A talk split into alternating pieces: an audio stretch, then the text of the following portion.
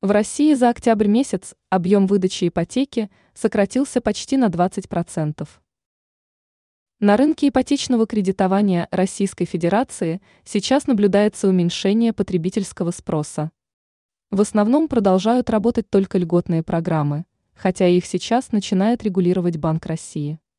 Стоит отметить, профильные министерства продолжают искать варианты, как продлить выдачу льготной ипотеки – без повышения процентных ставок.